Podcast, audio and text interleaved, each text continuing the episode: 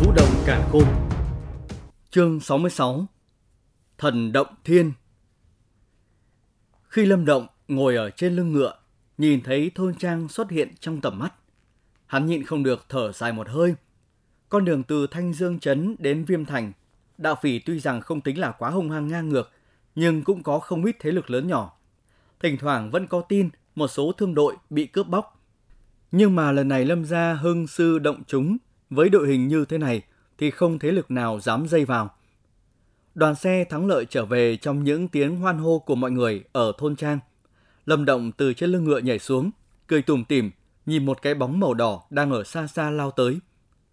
Cái bóng màu đỏ này đương nhiên là Tiểu Viêm. Nó vô cùng thân thiết, rút đầu vào lòng Lâm Động, gầm lên những tiếng ư ử. Lâm Động cười, xoa đầu Tiểu Viêm. Sau đó nhìn thanh đàn đang đi tới, từ trong lòng lấy ra một cái vòng tay bằng pha lê trong suốt, nói, tặng cho muội. Cảm ơn Lâm Động ca. Nhìn thấy mình có quà, thiếu nữ kêu lên một tiếng vui mừng, nhanh chóng tiếp nhận, ngọt ngào cười nói. Hà hả, thời gian không còn sớm, tất cả về nghỉ ngơi trước đi. Lâm Trấn Thiên giải tán đoàn xe, sau đó vung tay lên, quay về phía mọi người cười nói. Lâm Động cười cười, sau đó xoay người trở về nhà. Dọc đường đi hắn không ngừng kể lại những gì mình chứng kiến được ở Viêm Thành cho thiếu nữ bên cạnh nghe. Thiếu nữ thỉnh thoảng lại than thở một tiếng. Ánh đèn nhạt nhạt dọi sáng gian phòng ngăn nắp sạch sẽ. Lâm Động ở trên giường, hai mắt nhắm nghiền. Thanh nguyên công trong cơ thể không ngừng lưu chuyển. Nguyên lực trong thiên địa cũng ba động từng đợt. Một tia nguyên lực thẩm thấu dọc theo những kinh mạch đã được đả thông, lưu chuyển vào trong cơ thể. Cứ tu luyện yên tĩnh như vậy trong khoảng một canh giờ, hai mắt Lâm Động đang nhắm chặt, mới từ từ mở ra. Sau đó từ trong càn khôn đại lấy ra một cái bình ngọc. Trong bình ngọc có 5 viên đan dược màu đỏ, chính là Dương Nguyên Đan. Lần này bán được hơn 300 viên Dương Nguyên Thạch, Lâm gia mua về 32 viên Dương Nguyên Đan. 5 viên trong đó đã được ban cho Lâm Động. Dù sao, việc phát hiện mỏ khoáng thạch đều là do công lao của Lâm Động. Việc trọng thưởng như thế này không có ai phản đối cả. Những viên dương nguyên đan còn lại được chia cho đám người Lâm Chấn Thiên, Lâm Khiếu, Lâm Khẳng, Lâm Mãng. Bọn họ đều là cao thủ bị vây khốn trong cảnh giới thiên nguyên cảnh. Loại dương nguyên đan này đối với họ có hiệu quả vô cùng. Nếu như dùng có thể đề cao tốc độ tu luyện lên không ít. Đương nhiên, một số tiểu bối của Lâm gia cũng được chia. Ví như đám người Lâm Hà, Lâm Hoành, mỗi người cũng được một viên dương nguyên đan. Do có mỏ dương nguyên thạch, cho nên căn cơ của Lâm gia cũng được củng cố vững chắc hơn. Nếu như trước kia thì đám tiểu bối không bao giờ có khả năng được dùng dương nguyên đan. Phẩm chất loại dương nguyên đan này dường như kém hơn so với dương nguyên đan do thạch phù tinh luyện. Lâm Động kiểm ra một viên dương nguyên đan, hai hàng lông mày của hắn nhăn lại. Sau đó, lấy một viên dương nguyên đan do thạch phù tinh luyện, so sánh hai viên với nhau, nhìn vào tỷ lệ độ sáng bóng là có thể nhận ra sự khác biệt. Có người nói muốn tinh luyện dương nguyên thạch thành dương nguyên đan, cần phải có thực lực ở nguyên đan cảnh, nhưng mà một số thế lực lớn có thể sử dụng phù trận, giảm yêu cầu này xuống một chút. Nhưng mà cho dù như vậy thì phẩm chất dương nguyên đan cũng giảm xuống, chắc là viên dương nguyên đan này được làm như vậy rồi. Lâm Động mân mê viên dương nguyên đan thì thảo nói. Nhắc tới phủ trận, Lâm Động mới chợt nhớ ra một điều. Hình như hôm nay vị lão nhân áo xám cũng đưa cho hắn một cuốn sách. Thần Động Thiên. Nghe tên sách thôi mà cũng có khí thế. Sau khi Lâm Động nhìn qua một lượt, hắn mới phát hiện cuốn sách này dùng để tu luyện tinh thần lực. Trong cuốn sách này cũng chỉ có khẩu quyết tu luyện 3 tầng đầu. Nhưng mà giá trị của cuốn sách này cũng không thấp. Không nghĩ tới vị lão nhân gia kia lại có thể đưa cho hắn vật quý trọng như vậy trong lần gặp mặt đầu tiên. Phù sư xét tới cùng vẫn là một phương pháp thi triển nguyên lực, nhưng sự khác nhau duy nhất đó là phương pháp này lấy tinh thần lực để điều khiển. Mà hiển nhiên, cuốn sách Thần Động Thiên này chính là cuốn sách làm giảng dạy, làm như thế nào có thể sử dụng tinh thần lực. Lâm Động tỉ mỉ nghiên cứu cuốn Thần Động Thiên này. Sau một hồi, hắn khẽ gật đầu. Trong bí tịch này có một đoạn khẩu quyết cực kỳ tối nghĩa. Chẳng biết tại sao Lâm Động lại hiểu nó rất nhanh. Cái cảm giác này giống như hắn có một loại thiên phú đặc thù nào đó. Loại phát hiện này làm cho Lâm Động có chút kinh ngạc. Hắn có thể nhận ra loại thiên phú này hoàn toàn là do bản thân tự có, không phải do bất cứ ngoại vật nào mang tới cả. một thiên phú thuộc về bản thân của hắn, trải qua nghiên cứu cuối cùng cũng được phát hiện. Hắn nghiên cứu thật cẩn thận cuốn thần động thiên, sau đó đút nó vào trong càn khôn đại. Lâm Động trần chờ một chút, sau đó chậm rãi nhắm mắt, ngũ tâm hướng lên trời, mắt quan sát mũi, mũi quan sát tâm. Thần phân âm dương, thần chi động, mệnh chi thủy, tức là thần chia âm dương, thần lưu động, mệnh như nước. Khẩu quyết tối nghĩa khó hiểu, chậm rãi hiện lên trong lòng Lâm Động, mà tinh thần hắn lúc này tập trung vô cùng. Thân hình hắn như một pho tượng không nhúc nhích trong vòng nửa cách giờ. Sau đó tinh thần hắn đột nhiên có rung động, một tia tinh thần lực từ từ tràn ra ngoài, bao phủ cả một vùng.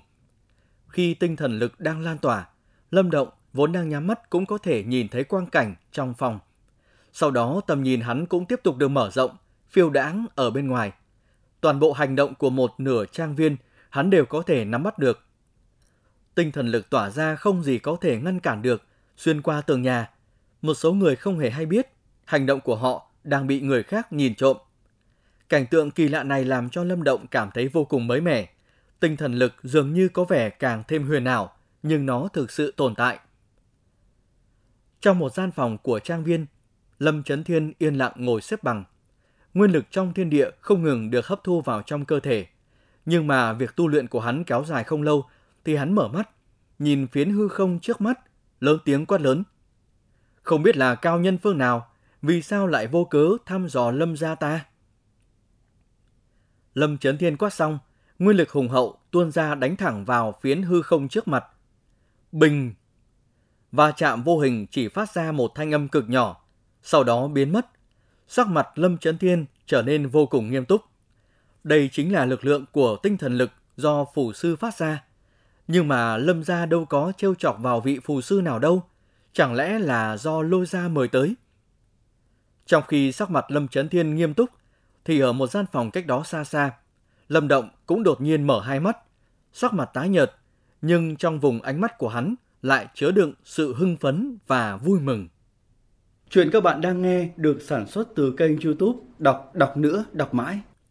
Chương 67 Mây ngầm Lần đầu tiên buôn bán Dương Nguyên Đan rất thuận lợi, đã mang tới cho Lâm gia một miếng mồi ngon. Lợi nhuận phong phú như vậy đủ khiến cho rất nhiều người đỏ mắt. Dù sao, bọn họ bán rất nhiều thiết mộc, mới chỉ đủ để mua 20 viên Dương Nguyên Thạch mà thôi. Nhưng mà lợi nhuận của mỏ Dương Nguyên Thạch trong vòng 2 tháng đã vượt qua thiết mộc rất nhiều rồi. Hai thứ này đúng là không cách nào so sánh với nhau được. Cũng chính vì như vậy, sau lần buôn bán Dương Nguyên Thạch đầu tiên, Lâm Trấn Thiên cơ hồ đã điều động tới 7-8 phần 10 nhân thủ của Lâm gia tới Thiết Mộc Trang. Tình hình này đã chứng minh hắn muốn biến Thiết Mộc Trang thành một đại bản doanh để buôn bán. Hành động quái dị này của Lâm gia đã khiến cho không ít thế lực cảm thấy kỳ quái. Thiết Mộc Trang tuy rằng có nhiều thiết mộc, nhưng trải qua nó cũng đã khai thác được một thời gian dưới thời lôi ra. Người ta đã biết được lợi ích nó mang lại là bao nhiêu. Với lại trải qua hành động hủy trang vừa rồi, sản lượng của thiết mộc giảm xuống rất thấp. Vậy mà Lâm gia lại hành động kiểu này, đúng là khiến cho không ít người khó hiểu. Nhưng mà đối với những lời đoán giả đoán non ở bên ngoài, Lâm gia vẫn bảo trì im lặng, chẳng giải thích cũng như tuyên bố gì với bên ngoài. Hơn nữa, công việc khai thác lại càng được giữ bí mật. Người ngoài đừng hòng dò xét được gì. Đương nhiên, việc này cũng có ngoại lệ. Thanh Dương Trấn, Lôi Gia Trong một gian đại sảnh của Lôi Gia, có hơn 10 thành viên hạch tâm của Lôi Gia ngồi đó. Ở vị trí đầu não, chính là gia chủ của Lôi Gia, Lôi Báo. Nhưng mà lúc này, sắc mặt hắn âm trầm như bão tố sắp nổi lên, làm cho những người ở phía dưới đều cẩn thận từng tí một, không dám có hành động nào chọc giận hắn. Phụ thân, con đã có một tin tức, tuyệt đối chuẩn xác. Lâm gia lần này tới Viêm Thành, bề ngoài là bán thiết mộc, nhưng mục đích thực sự của họ chính là bán mấy trăm viên dương nguyên thạch. Lâm gia mấy năm nay mặc dù phát triển, nhưng mà số lượng dương nguyên thạch lớn như vậy, ngay cả lôi gia chúng ta cũng khó làm có được. Một cái lâm gia căn cơ mỏng như vậy thì lấy ở đâu ra? Ở bên trái của lôi báo, lôi phích nói với giọng căm tức. Người muốn nói điều gì? Khi nghe thấy mấy trăm viên dương nguyên thạch, hai mắt lôi báo nhíu lại chợt nói. Hành động lần này của Lâm Gia đã chứng minh được giá trị của Thiết Mộc Trang. Trong khi chúng ta đều biết, cái Thiết Mộc Trang này đã bị hủy đi phân nửa. Nếu như Lâm Trấn Thiên vì Thiết Mộc mà có những hành động như vậy thì đúng là một lão hồ đồ. Ánh mắt lôi phích đảo qua một lượt, nhìn những người trong đại sảnh, trầm giọng nói. Thấy hắn nói như vậy, những người trong phòng cũng khẽ gật đầu. Lâm Trấn Thiên từ trước tới giờ đều đơn độc phát triển. Nói hắn là lão hồ ly cũng không quá đáng. Bọn họ không tin lão hồ ly này lại làm những chuyện ngu xuẩn tới vậy. Nếu không phải chuyện vô nghĩa, đương nhiên phải có mục đích. Họ liên tưởng tới chuyện Lâm gia tiêu thụ một lượng lớn dương nguyên thạch, sắc mặt người nào đấy đều biến đổi, có chút giật mình. Nếu như con đoán không sai, Lâm gia chắc chắn đã phát hiện một loại tài nguyên khác ngoài thiết mộc ở thiết mộc trang. Hơn nữa, loại tài nguyên này rất có thể sẽ là mỏ dương nguyên thạch. Câu nói của lôi phích không khác gì một đạo sấm sét trời long đất lở đánh xuống, làm cho đại sảnh im phăng phắc. Trải qua một lúc lâu mới có người không dám tin tưởng kêu lên. Làm sao có thể? Thiết Mộc Trang chúng ta kinh doanh nhiều năm như vậy, nhưng chưa từng nghe nói tới chuyện nó có mỏ dương nguyên thạch. Nhưng chúng ta chưa bao giờ tra xét một cách kỹ càng cả. Da mặt của lôi phích co rút lại như bị lột.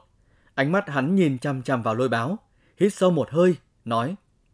Phụ thân, chúng ta dường như đã đem một cái thôn trang có giá trị không thể hình dung được cho lâm gia rồi. Bốp! Chén trà trong tay lôi báo đã bị hắn bóp vỡ thành bột phấn. Nước trà theo kẽ tay chảy xuống. Khuôn mặt già nua của hắn vào lúc này có vẻ vô cùng dữ tợn.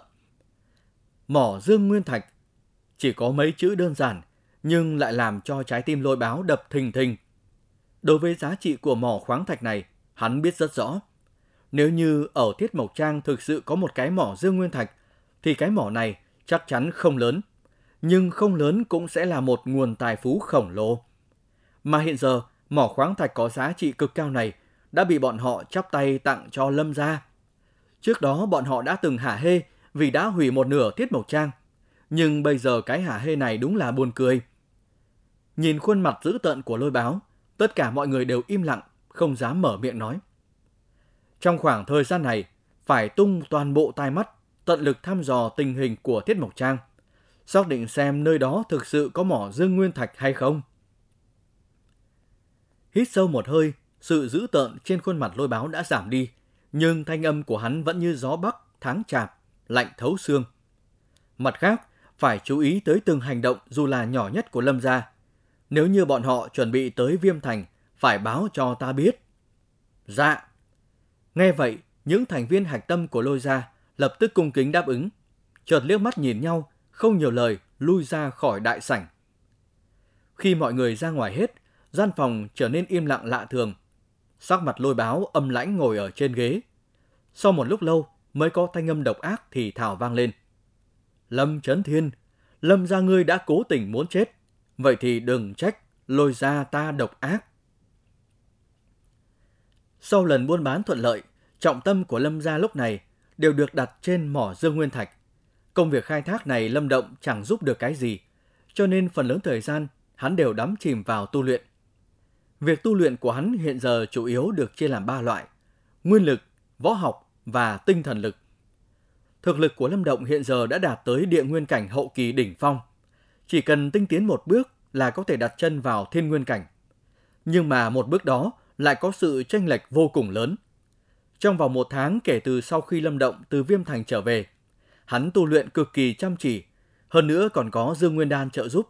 Nhưng cái cảm giác đột phá vẫn rất xa vời. Một bước nhỏ phảng phất như một khoảng cách giữa trời và đất, ngăn cản bước tiến của con người. Đối với loại tiến triển này, Lâm Động tuy rằng bất đắc dĩ, nhưng mà cũng không lo lắng. Thiên nguyên cảnh nếu tiến vào dễ như vậy, thì đâu có chuyện không ít người phải dừng bước ở ngưỡng này rất nhiều năm. Hắn muốn trong vòng một tháng có thành quả, đúng là một ý nghĩ kỳ lạ. Về phần những võ học đã có, hắn đã tu luyện tới mức lô hỏa thuần thanh. Còn kỳ môn ấn tàn quyền, hắn đã có thể thi triển ra tầng thứ hai, thậm chí cả tầng thứ ba cũng đã có thể miễn cưỡng. Với thực lực địa nguyên cảnh hậu kỳ của hắn, chỉ đủ cung cấp nguyên lực cho việc thi triển tầng 3 kỳ môn ấn một lần mà thôi. Việc tu luyện nguyên lực và võ học đều tiến triển theo một lộ trình tương đối, nhưng tu luyện tinh thần lực lại khác biệt. Trong vòng một tháng ngắn ngủi, Lâm Động đã có thể cảm giác được những tinh thần lực vô hình trong đầu rung động càng lúc càng mạnh. Thần động thiên tầng thứ nhất đã được hắn tu luyện thành công.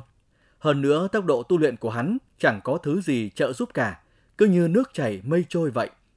Đối với sự dị thường khi tu luyện tinh thần lực, Lâm Động tin tưởng hắn có một thiên phú không giống người thường.